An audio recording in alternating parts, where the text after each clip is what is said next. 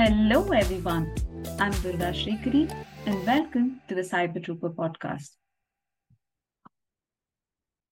In this episode, we will be looking at how do we secure our personal data on social media platforms, some best practices, and few fun ways to learn cybersecurity. So let's get started. So the first thing anyone would get um, in their uh, mind is why cybersecurity and is it actually for me? I'm not part of a, a IT profession. I'm not working on databases or servers on a regular basis. And uh, is cybersecurity still for me?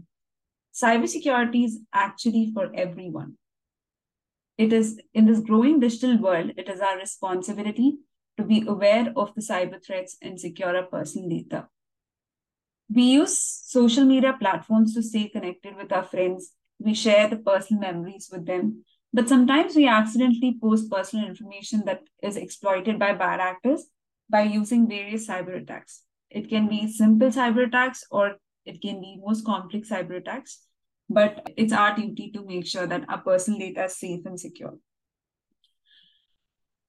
So, one way to secure your personal uh, data on social media platforms like LinkedIn, uh, Instagram, WhatsApp, or any other uh, popularly known social media platforms is to understand and think like the attacker. So, so for instance, whenever you get an email that you won a lucky draw or some amount of money has been deducted from your bank account, or it can be as simple as meeting with the HR check the email twice because it's very uh, common that we see that you know um, emails are changed a little. So for instance uh, if you're accessing if you're getting a email from microsoft there can be double ice in microsoft and you may not actually realize that but that is actually an attacker sending you a um, phishing email.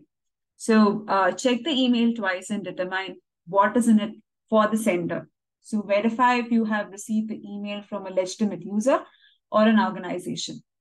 Ask yourself the following questions. Um, if I click a link on this email, will it affect my personal information, money, or will my identity be at uh, risk? If the answer to any of these questions is yes, then do not open the link or the email and delete the entry directly.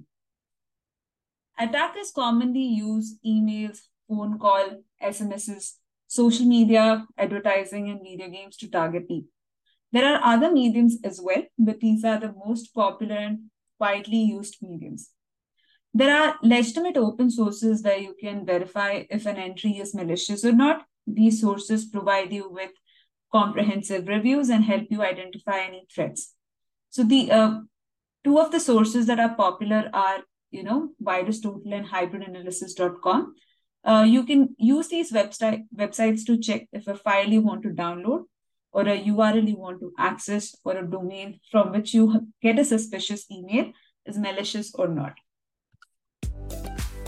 Thank you so much for uh, taking the time and listening to the Cyber Trooper podcast. And this is how you make uh, security easy.